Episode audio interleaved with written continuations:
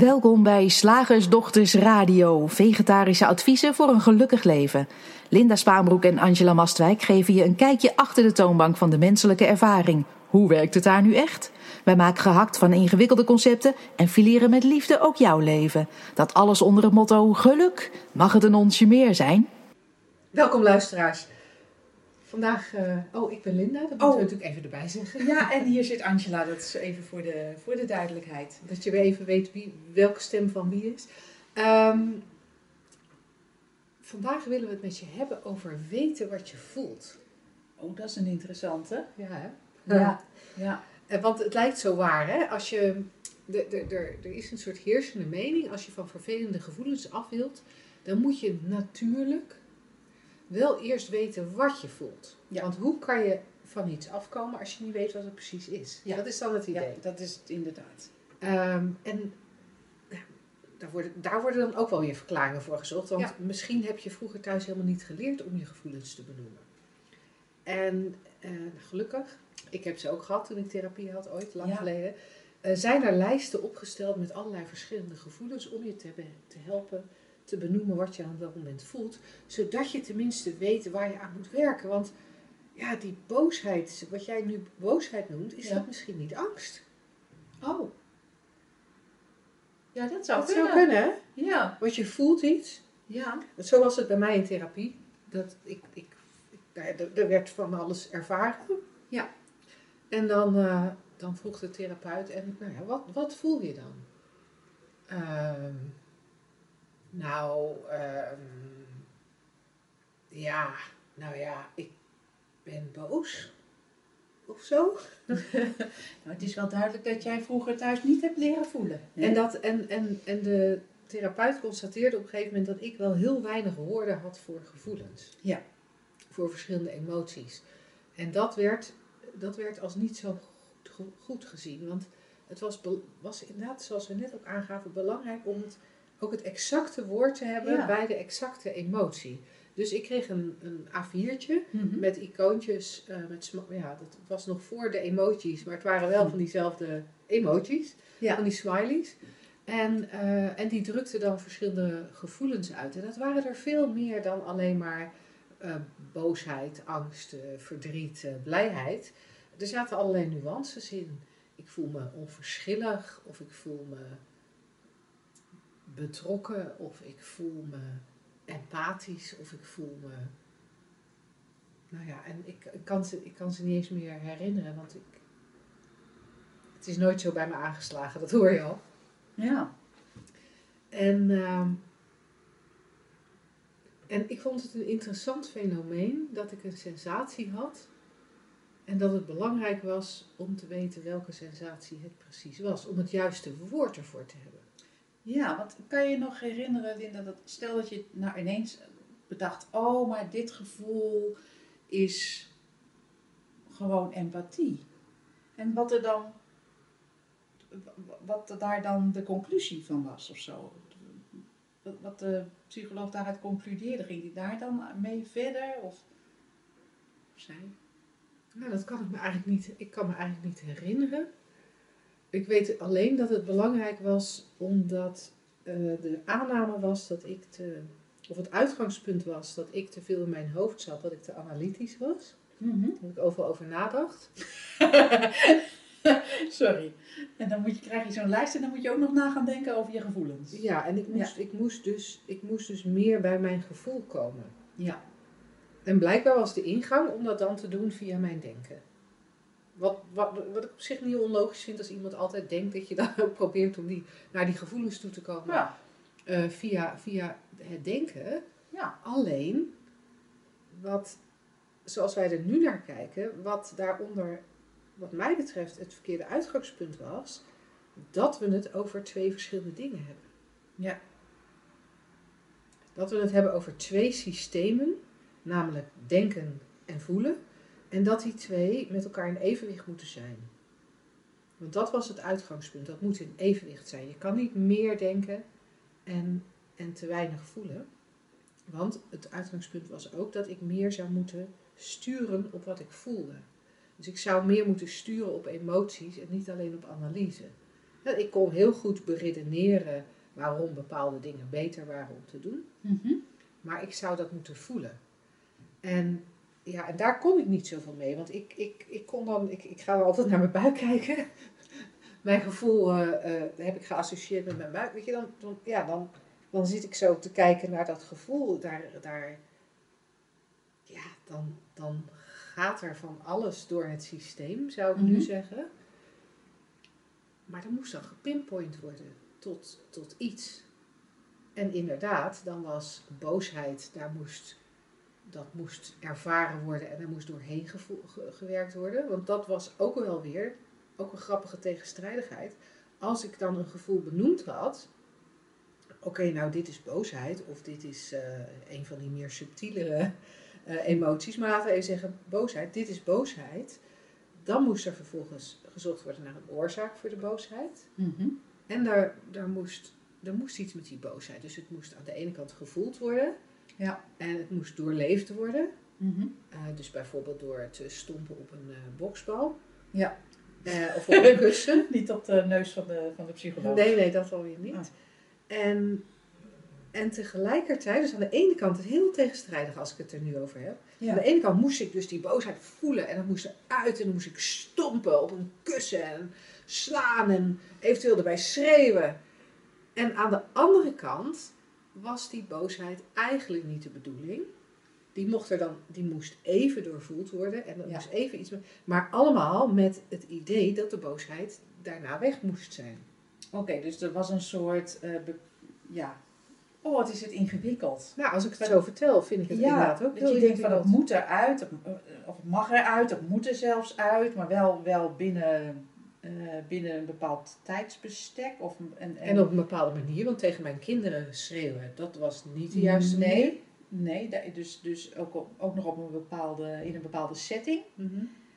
En dat alles met het doel om het op te lossen, Dat het weg zou gaan. dat het weg zou gaan. Ja. En dat vinden wij zo'n ingewikkelde en onbehulpzame, Ja, eh, want- eh, Ja, onbehulpzaam traject. ja, want, want als we het nu zo over hebben, dan, dan raak je er ook een beetje van in verwarring. Want dan, Mens. Ik, eh, ik, ik denk echt inderdaad van, van jeetje, wat, wat, wat jammer dat niet herkend wordt in de psychologie. Dat gevoelens gewoon energie is wat door het systeem heen eh, dendert. en dat het ook niet een separaat systeem is of een subcategorie is. Weet je, Nee. Het is niet zo dat we een subcategorie denken hebben en een subcategorie emoties. En dat we of ons leven leiden op basis van het denken, of ons leven leiden op basis van die emoties. Nee, het is gewoon steeds een gebeurtenis eigenlijk. Steeds Ja. een ervaring noemen we dat. Er is gewoon die menselijke ervaring. En dat is ja, een, een continue flow van verschillende, Ja. tenminste, we onderscheiden het als verschillend, maar een continue flow, ja, up en down en eh, ehm, weet Ja. ik veel. Ja. Elke, elk woord dat we eraan geven klopt al niet, want dan gaan we die, die continue flow eigenlijk beperken tot, oh ja, dit is dit en dit is dat en dat is zo. En eigenlijk is dat volkomen overbodig. Wij geven ook vaak aan, als je naar kleine kinderen kijkt, dan zie je ook gewoon hoe die menselijke ervaring werkt. Er is wel eens iets wat wij boosheid noemen, er is wel iets, is iets wat wij verdriet noemen.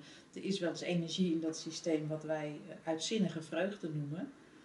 Maar in zo'n zo'n klein systeempje, zo'n klein lijfje, zo'n nieuw mensje, is er nog niets wat de behoefte heeft om het te benoemen, te kanaliseren, al dan niet te besluiten of het geuit kan worden, of, of het de juiste setting is, of, of, of de juiste manier van uiten. Er wordt gewoon beleefd. Ja.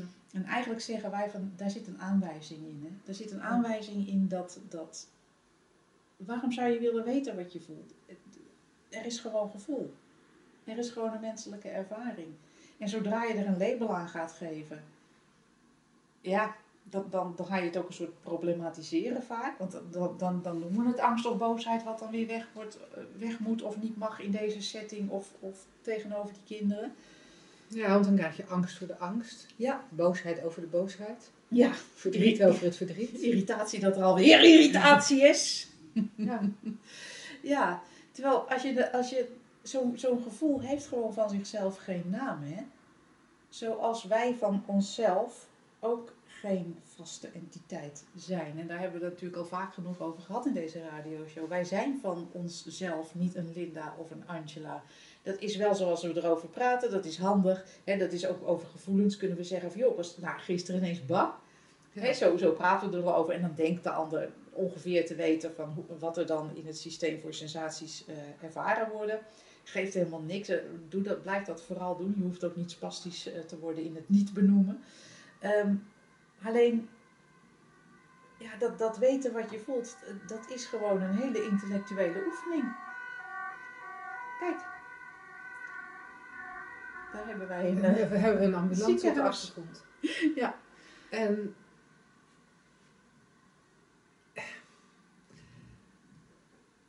En dan, ik, wat, wat, ik, ik kan bijna niet uit mijn woorden komen.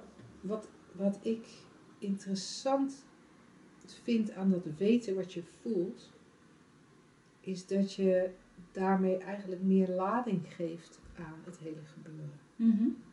En daarmee kom je in een, in een loopje terecht van denken en voelen en denken en voelen, denken en voelen. Omdat, Ja. omdat ons, onze hele menselijke ervaring komt tot stand door het denken. Niet specifiek jouw individuele denken, maar het denken. Mhm. En het bewustzijn. Hè? We leven en we beleven het denken. Nogmaals, het denken. Niet jouw specifieke denken. want Jij bent niet de maker van deze gedachte. Ehm, ook al lijkt dat soms zo, maar Mhm. die, die komen gewoon een soort van out of the blue. ko- Komen die tot je. En, en, en dat wordt beleefd door jou. En, en dat, is een, dat is een samengaan. Het is een samengaan van denken en, en emoties, gevoelens. Die, want, want, want zonder bewustzijn zijn er geen emoties en gevoelens. En zonder denken is er, zijn er geen emoties en gevoelens. Nee. We hebben die, we hebben die twee-eenheid is nodig om überhaupt een menselijke ervaring te hebben. En door, door te willen weten wat je voelt, maak je er een oefening van. Haal je eigenlijk waar die, waar die twee gewoon samen voor die ervaring zorgen, gaan we proberen die ervaring op te splitsen in een weten en in een voelen. Ja. En daarmee maken we iets wat eigenlijk heel eenvoudig is, heel verwarrend. En, en dan, komt, dan komt er een extra denklaag overheen. Is dit het juiste? Is dit niet Ja. het juiste? Zou dit anders moeten? Of, eh, Oh, eh, want zo'n hele verhalenmachine. En, en daarmee lijkt het haast wel alsof iets wat al wringt en schuurt vastgezet wordt of in stand gehouden wordt, omdat er extra denklagen overheen Ja. komen. Ehm, dat zou hetzelfde, het is een beetje om een eenvoudig voorbeeld te geven, wat ik natuurlijk wel vaker in andere contexten ook gebruikt heb. Het is, het, het- als het een regenachtige dag is, dan kun je daar de hele dag over bezig zijn. Het, jeetje, het regent. Ik wou dat het Oh. stopte met regenen. De hond moet nog uitgelaten worden. Wordt kijken we even op buienradar. Kan het tussen de buien door?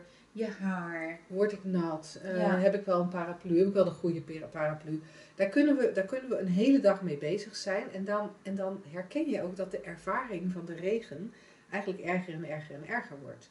Omdat er een bepaalde focus is en omdat er verzet is tegen wat er in dat moment is, namelijk regen. In de meeste gevallen zullen we, zoals bij het weer, misschien even constateren: jongens, het is nat buiten zeg. Ja. En misschien op het moment dat we de hond uit moeten laten, dat we denken: oeh, dit wordt echt nat en koud. Punt. Ja. En dan, en dan komt er vanzelf een andere ervaring. Dan gaan we vanzelf iets anders doen. Ja. En dat is met denken ook. Zolang we dat gewoon. hetzelfde. Of met ervaren moet ik eigenlijk zeggen. Ja, met met ervaren. elke ervaring zo. Ja. Ja, dat is als mooi allesomvattend. Gewoon de menselijke ervaring. Het komt, het gaat, het blijft nooit lang hetzelfde. Soms denken we dat het hetzelfde blijft. Ja, maar dat, dat komt omdat we dan niet begrijpen wat er aan de hand is. Of omdat we er te veel op focussen. Want ik Ja. weet niet, ik ben, jij hebt natuurlijk eh, lang in een camper geleefd. Ik doe dat alleen in de vakantie. Maar wat mij heel erg opvalt, elke keer weer als ik met de camper wegga, er is nooit een dag dat het alleen maar regent. Nee. Er zijn wel dagen waarop het lijkt alsof het alleen maar regent. Maar er zijn altijd momenten waarop je droog kunt oversteken naar het toiletgebouw. of waarop je toch even droog je hond kan uitlaten. En we praten dan van, het heeft de hele dag geregend. Ja. Is niet waar. En, maar we hebben blijkbaar veel focus gehad op die regen. En voor mij voelt het alsof dat ook zo is met, met gevoelens. We kunnen er zo naar blijven staren dat het lijkt alsof ze er altijd zijn. Ja. Ja, dat is echt een interessante. Ik ben altijd verdrietig. Ja. Ik, ik moet ook denken aan een... eh, ja, ik ben al tien jaar depressief. En dat is... Ik, ik doe mij wel eens vrolijk voor. Maar, in een, maar, maar van diep van binnen ben, ben ik depressief. Terwijl er is een depressieve ervaring of er is een vrolijke ervaring en dat wisselt elkaar af. Ja. En als je dat nou niet eens hoeft, een label hoeft te geven. Want we labelen het, hè. Ik heb geen idee of wat Angela verdrietig noemt hetzelfde is als wat ik verdrietig noem. Of wat Angela uit haar hum zijn noemt. Of dat hetzelfde is wat ik uit mijn hum zijn eh, vind. En, en door het te labelen, wordt het een ding. Ja. Wordt het, wordt, maken we er iets van wat het in essentie gewoon niet is. En zien we het ook als een probleem. En wat nou als het gewoon ervaren mag zijn? Ja. Alles, de hele Alles. Echt. Komt u maar. Met de gedachten die we erbij hebben. En met de sensaties in ons lijf die we erbij hebben. Ja.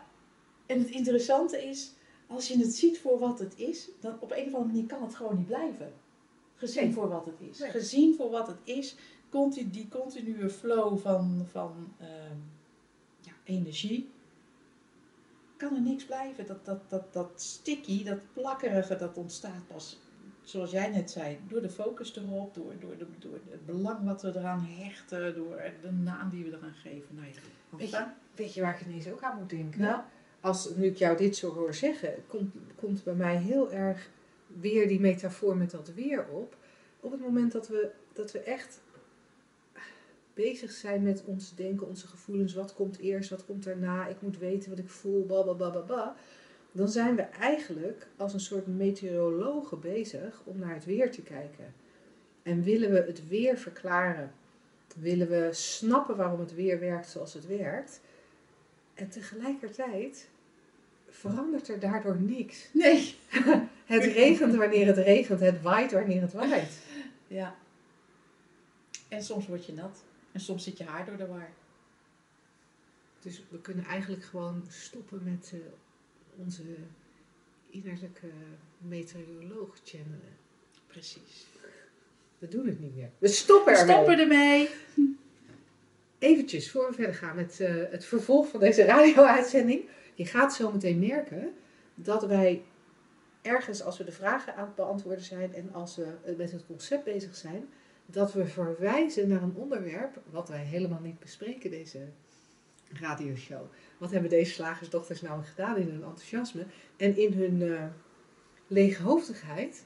Ehm, wij waren heel vrolijk begonnen deze radioshow in te spreken over een onderwerp wat wij vorige week al hadden besproken.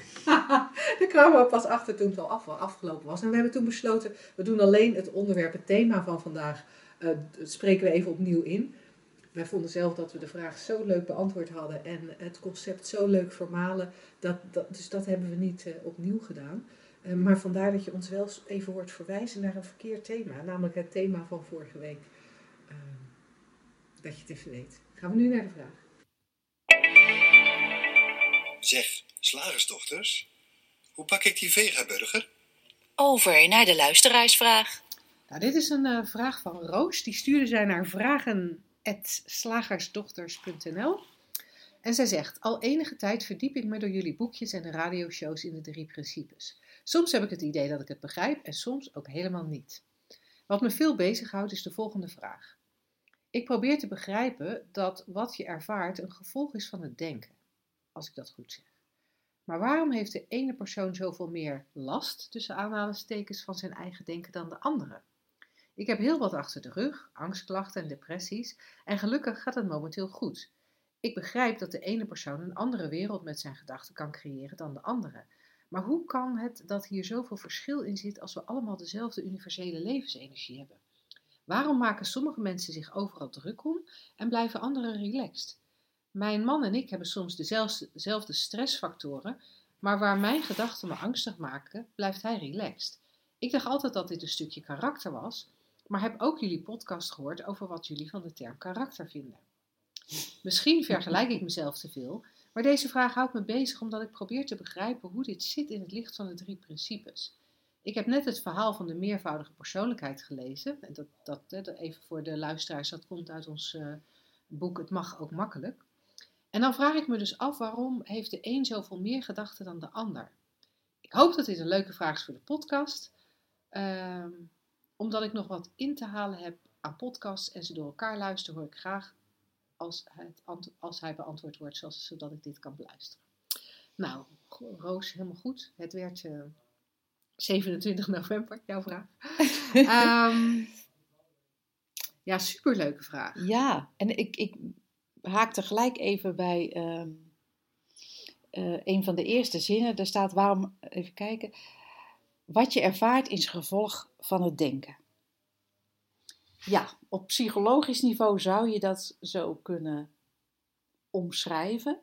En toch zit je daarmee al één stapje te ver in de illusie, want ook jij bent een denkvorm, om het zo maar even te zeggen.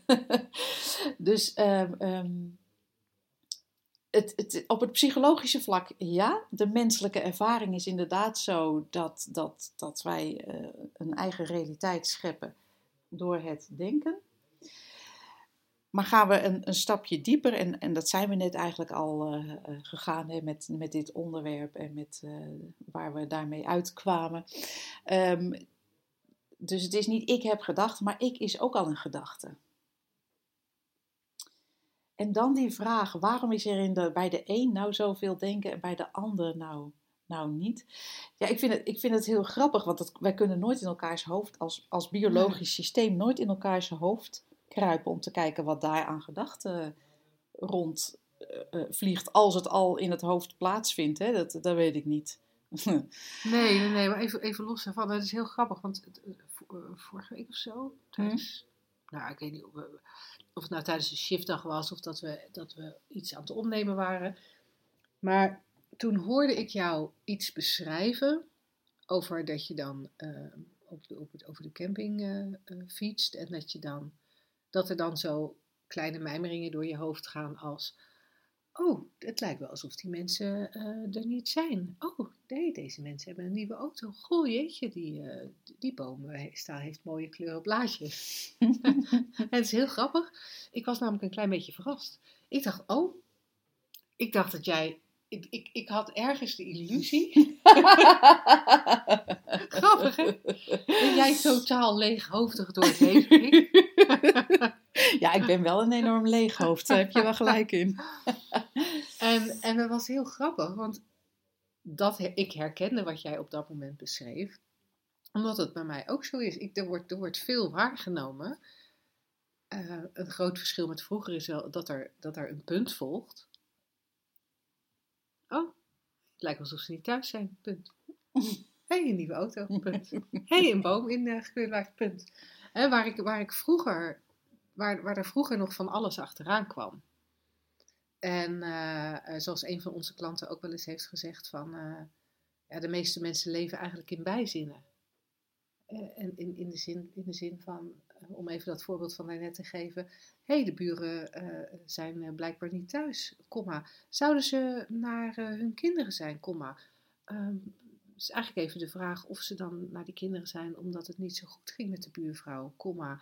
Ja, ik voelde me laatst ook niet zo lekker, komma. Weet je, dan ga je van de ene gedachte in de andere. En dan, borduur je, dan, dan wordt er als het ware voortgeborduurd op, op dat eerste wat je dan even constateerde. Ehm, en, eh, en dan volgen er steeds meer, steeds meer bijzinnen. En met name, nu als dit misschien niet zo'n goed voorbeeld, maar met name als het over onszelf gaat, kunnen we in heel veel bijzinnen vervallen. Mhm.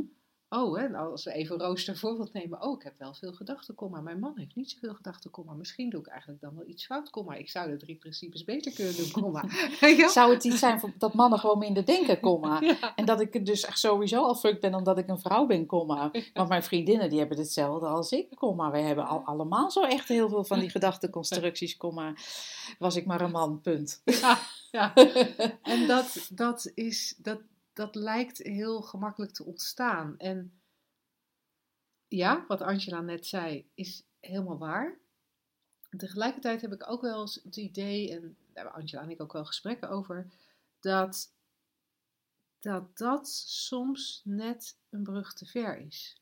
om, om te herkennen dat jij, ik, hè, als ik het heb over ik, dat ik ook onderdeel ben van dat wat gecreëerd wordt door het bewustzijn en, eh, en het denken. Dus dat ik, ik een gevolg is van het denken en niet de veroorzaker van het denken. Dat is mooi gezegd. Ik ben de creatie, niet, niet de creator. Ja, Ik ben de creatie door het denken en het bewustzijn, of door die drie principes, en niet de creator van, van dat wat er voortkomt uit die drie principes. En ik heb het idee dat dat soms een stap te ver kan zijn. En dan vind ik het heel behulpzaam, en dat doen we natuurlijk in onze trainingen ook, om dan ook, ook even op die psychologische laag te, Ja. te blijven hangen. ja, het niveau van de menselijke ervaring. Ja, en als we kijken naar dat niveau van de menselijke ervaring, dan zou, je, dan, dan zou ik Roos, Roos antwoord kunnen geven in de zin van, eh, eh, ja, het ziet eruit alsof de een meer gedachten heeft dan de ander. Ehm, het zou ook kunnen zijn dat de een zich, de een de gedachten die voorbij komen serieuzer neemt dan de Ja. ander. En daar kan dat, en waar dat vandaan komt, weten we helemaal niet. Het, e- wat wij wel zien, is dat als je inzicht krijgt in die drie principes, zelfs als het alleen maar het psychologische deel van de drie principes is, dat dat toch heel veel verlichting kan geven. Want het lijkt zo te zijn dat als je inzicht krijgt in die drie principes, dat, dat er automatisch meer rust in je hoofd komt. Er verdwijnen bijzinnen. Ja. Die komen minder op. En als er minder bijzinnen zijn, als er minder, ja, laat ik zeggen, als er meer rust in je hoofd is, dan wordt er automatisch ook minder geanimeerd. Ehm, Ja, als er veel denken is, elke gedachte wordt geanimeerd door dat bewustzijn, dus dan is er veel gevoel. En het ziet er voor mij uit dat alsof er zo, zo, zodra er gevoelens, emoties worden opgeroepen door dat denken, alsof dat het denken eigenlijk een beetje enthousiasmeert. het is een loop. ja, Het is echt een enorme loop waar je in terecht komt. Ja. Denken, voelen, denken, voelen, denken, voelen. En dat jaagt elkaar maar aan. Ja, en op het moment dat je inzicht krijgt in de drie principes, ga je dat herkennen. Ja. En op het moment dat je herkent wat er gebeurt, dat je in die loop zit, of dat die loop speelt, Ja. dan lijkt het wel alsof, alsof het makkelijker wordt om je er niks van aan te trekken. Niet als Ja. een kunstje, maar Nee, omdat...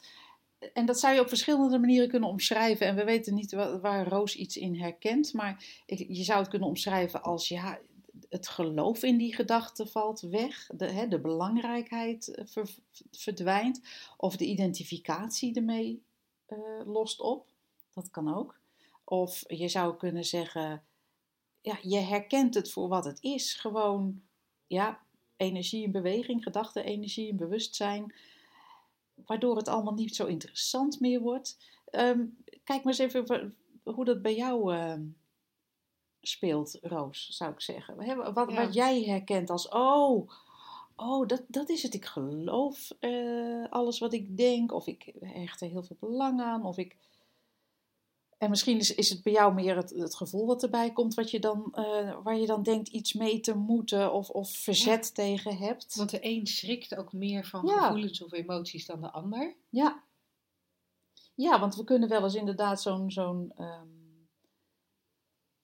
een gevoel van, laten we, laten we het zeggen, angst hebben. Dus er gaat een emotie, er gaat energie door dat systeem heen. En dat krijgt het label angst. En de een denkt, zo, zo, ik schrok jongen even. Nou, echt, echt zo'n adrenali adrenaline stoot. Zoals mijn jongste zoon belde me ooit een keer op. Die had een 360 graden draai met zijn auto gemaakt op een glad wegdek. Hij zei, wow, dat is even zo'n wop, ken je dat? Zo'n adrenaline stoot. Ja, inderdaad man. En, ehm, en de ander denkt, shit, ik ben bang. En eh, oh, maar dat komt natuurlijk van, oh, en morgen en gisteren. En eh, oh, en straks eh, eh, ben ik op mijn werk en dan is het nog steeds. Of straks zit ik op die verjaardag en dan heb ik dit ook. Je gaat daar een heel, in plaats van, wow, moet je eens kijken. Ja. Dat is een leuk vuurwerk. Dit is, Ja. dit is een, eh, coole, een coole sensatie. Kan de ander het, ja, het heel serieus nemen en er allerlei verhalen aan ophangen. Ja, nou ja, en ook, dat is natuurlijk ook weer zo'n voorbeeld van een punt zetten. Op het moment dat het in zo'n moment als een sensatie gezien wordt, eh, dan, dan, dan kan je een punt zetten. Ja, Wordt het gezien als, ehm, als een teken dat er iets mis is en wordt, er- worden er gedachten aangekoppeld, worden er bijzinnen aangekoppeld, dan lijkt het ook wel alsof het meer een probleem wordt dat opgelost moet worden. Ja, En dan, Oh, en daar zit echt de grootste mindfuck in onze maatschappij, volgens mij, of in de westerse mens, dat we denken dat gevoelens een probleem kunnen zijn. ja, Of gedachten een probleem kunnen zijn. Oh, ik heb de gedachte dat ik eh, Zelfmoord- zelfmoord ja. wil plegen. En ja, dan kan je alleen maar een probleem vinden als je, als je gelooft dat je daar waarde aan moet hechten. Dat je daar gevolg aan moet geven. Dat het niet mag. Dat deze gedachte echt heel erg is. ja, Dus als zou je alleen maar zien dat het, dat het geen enkele ja, betekenis heeft van zichzelf. Dat het geen enkel probleem is om gedachten en gevoelens te hebben. Alleen daarmee Ja. zou er al zo'n enorme shift kunnen zijn. Doordat je die menselijke ervaring dan niet meer zo serieus neemt. En dat, dat kan ook ruimte bieden om, om, dat, om die volgende stap. Het is niet een volgende en het is zelfs geen stap. Maar goed, we, we zullen het met woorden moeten doen. Om ook wat, wat dieper te kijken van, oh, maar wie ben ik nou? ja. Zo, nou, we Nou, hopen cool, dat Roos er iets aan had. Dan eh, kijken wij of we nog iets eh, kunnen vermalen. Woensdag, gehaktdag. Zeg slagersdochters, welk concept gaat er vandaag door de molen? Nou, dit concept is ons aangereikt door Rob, die volgend jaar ook mee gaat doen met de drie Principles Facilitator opleiding. Yes! En eh, het concept eh, wat hij had gehoord en wat hij erg graag op het hakblok wilde leggen, was: ehm, wil je begrip hebben voor de situatie waar ik in zit? Jeetje, waar zullen we beginnen met de misverstanden?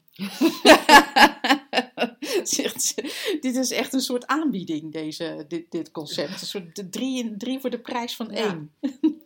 Drie misverstanden voor de prijs van één Ja. concept. Ja, zullen we beginnen met de situatie waar Ja. ik in zit? En dan laten we, dan laten we ik even, we, laten ik even zitten. Ja, we gaan, Ja. we gaan er even van uit Ja. dat ik bestaat. We Ja. hebben al, We hebben al, ja, precies. Laten we even gewoon, eh, is. laten we gewoon lekker oppervlakkig blijven. Nee hoor. Dus, dus, dus die, die laten we even voor wat die is. Maar de Maar situatie waar ik in zit. Ik heb nog nooit iemand in een situatie zien zitten. Jij? Nee, ik heb wel eens iemand in bad zien zitten. Ja, op in een boot. Ik zie jou nu op een stoel zitten. Ja, je kan inderdaad in de bus zitten. Ja. Maar in een situatie heb ik nog nooit iemand zien zitten. Nee. En toch zeggen we En het. toch zeggen we het continu. Alsof het iets is. Ja. Alsof het waar is, alsof Hey, het kan. En wat is dan de situatie waar ik in zou zitten, zou kunnen, waar, waar ik dan in zou zitten? Hè? Ja. Ehm, mijn, ehm, laten we even een hele fictieve nemen. Ja. Mijn man is er vandoor met zijn 20 jaar jongere secretaresse. Meid, wat een toestand. Ik heb geen man, dus hij heeft ook geen, geen, geen secretaresse. Ehm, En dan zit je hier op die stoel. En dan heb ik heel veel gedachten over het feit dat de echtgenoot waar ik dus al jaren mee samen ben, waar ik Ja. dan een aantal bloedjes van kinderen mee heb opgevoed, die, die heeft mij- tegen mij ja. gezegd, ik wil niet meer bij je wonen. Ik ga bij mijn 20 jaar jongere secretaresse wonen. Nou, hij heeft waarschijnlijk gewoon gezegd, ik ga bij Arnie wonen. Maar, en daar gaat hij al, hè? Ja. De echtgenoot heeft gezegd, ik ga bij Arnie wonen.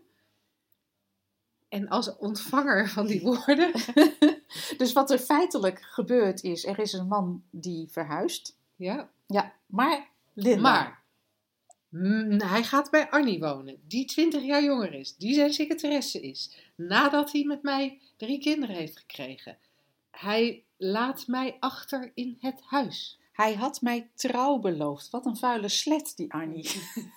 ik had al zo'n vermoeden. Hij ehm, Ja, was al zo hij- afwezig de laatste ja, tijd. Maar heb je ook gezien hoe dat daar, hoe jij zeg maar toch wel een beetje afgetakeld bent de laatste jaren?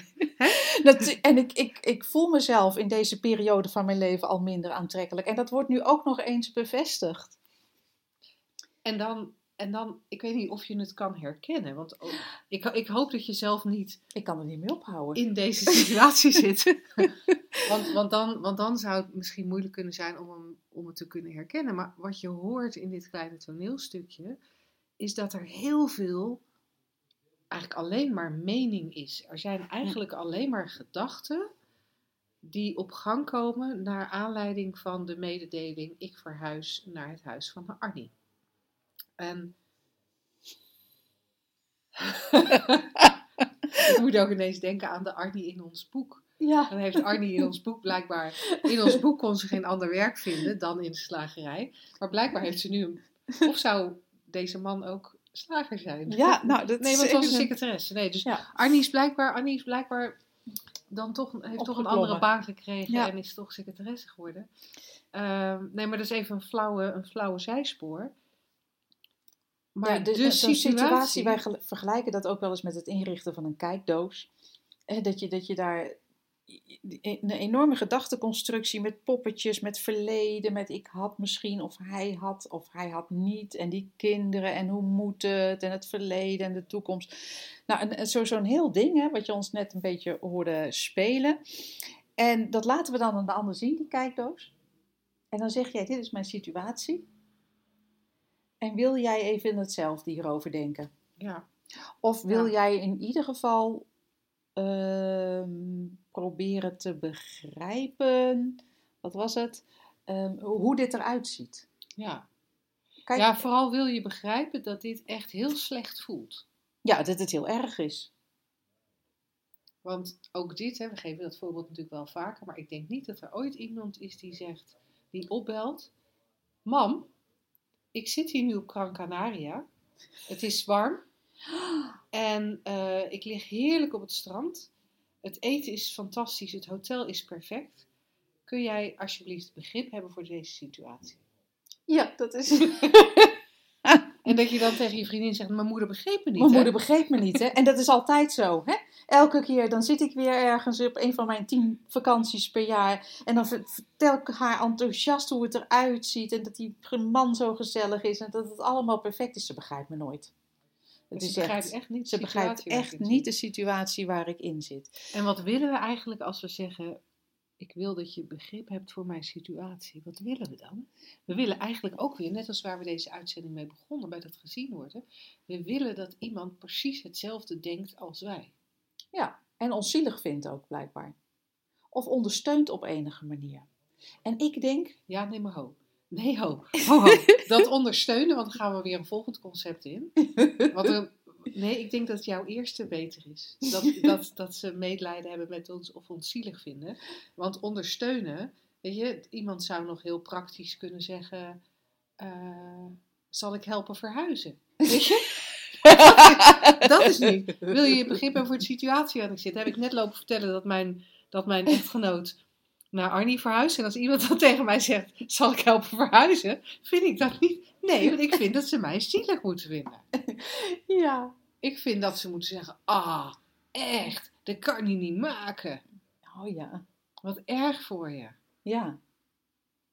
Want als iemand tegen me zegt: Zo lekker dat hij opgerot is.